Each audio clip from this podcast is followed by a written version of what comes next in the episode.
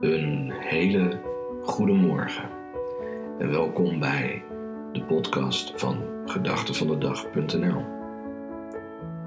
Je moet je hart niet volgen, je moet het leiden. We zeggen het altijd heel gemakkelijk. Je moet je hart volgen. Maar is dat wel zo? Heeft u daar wel eens over nagedacht? Of roepen we het gewoon omdat we het altijd zo geroepen hebben? In de wijsheidsgeschriften uit de Bijbel lezen we dat ons hart ook onbetrouwbaar kan zijn.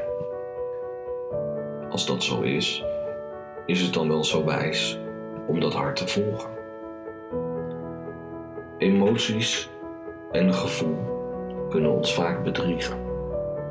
Die kunnen met de dag wisselen. Als we dat dan bepalend laten zijn voor de richting waar we op gaan, dan vliegen we alle kanten op. Daarnaast kan ons hart ook nog eens onzuiver of besmet zijn. Zou het dan niet veel beter zijn om je hart te leiden in plaats van het te volgen? Leiden op basis van wat zuiver is, op basis van wat licht, leven en liefde bevat.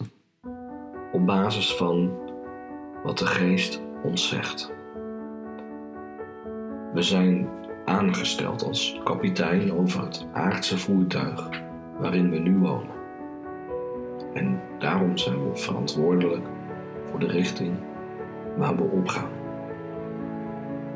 Zou jij in een auto willen zitten waarbij de richting bepaald wordt door de stand waar de voorwielen toevallig in staan?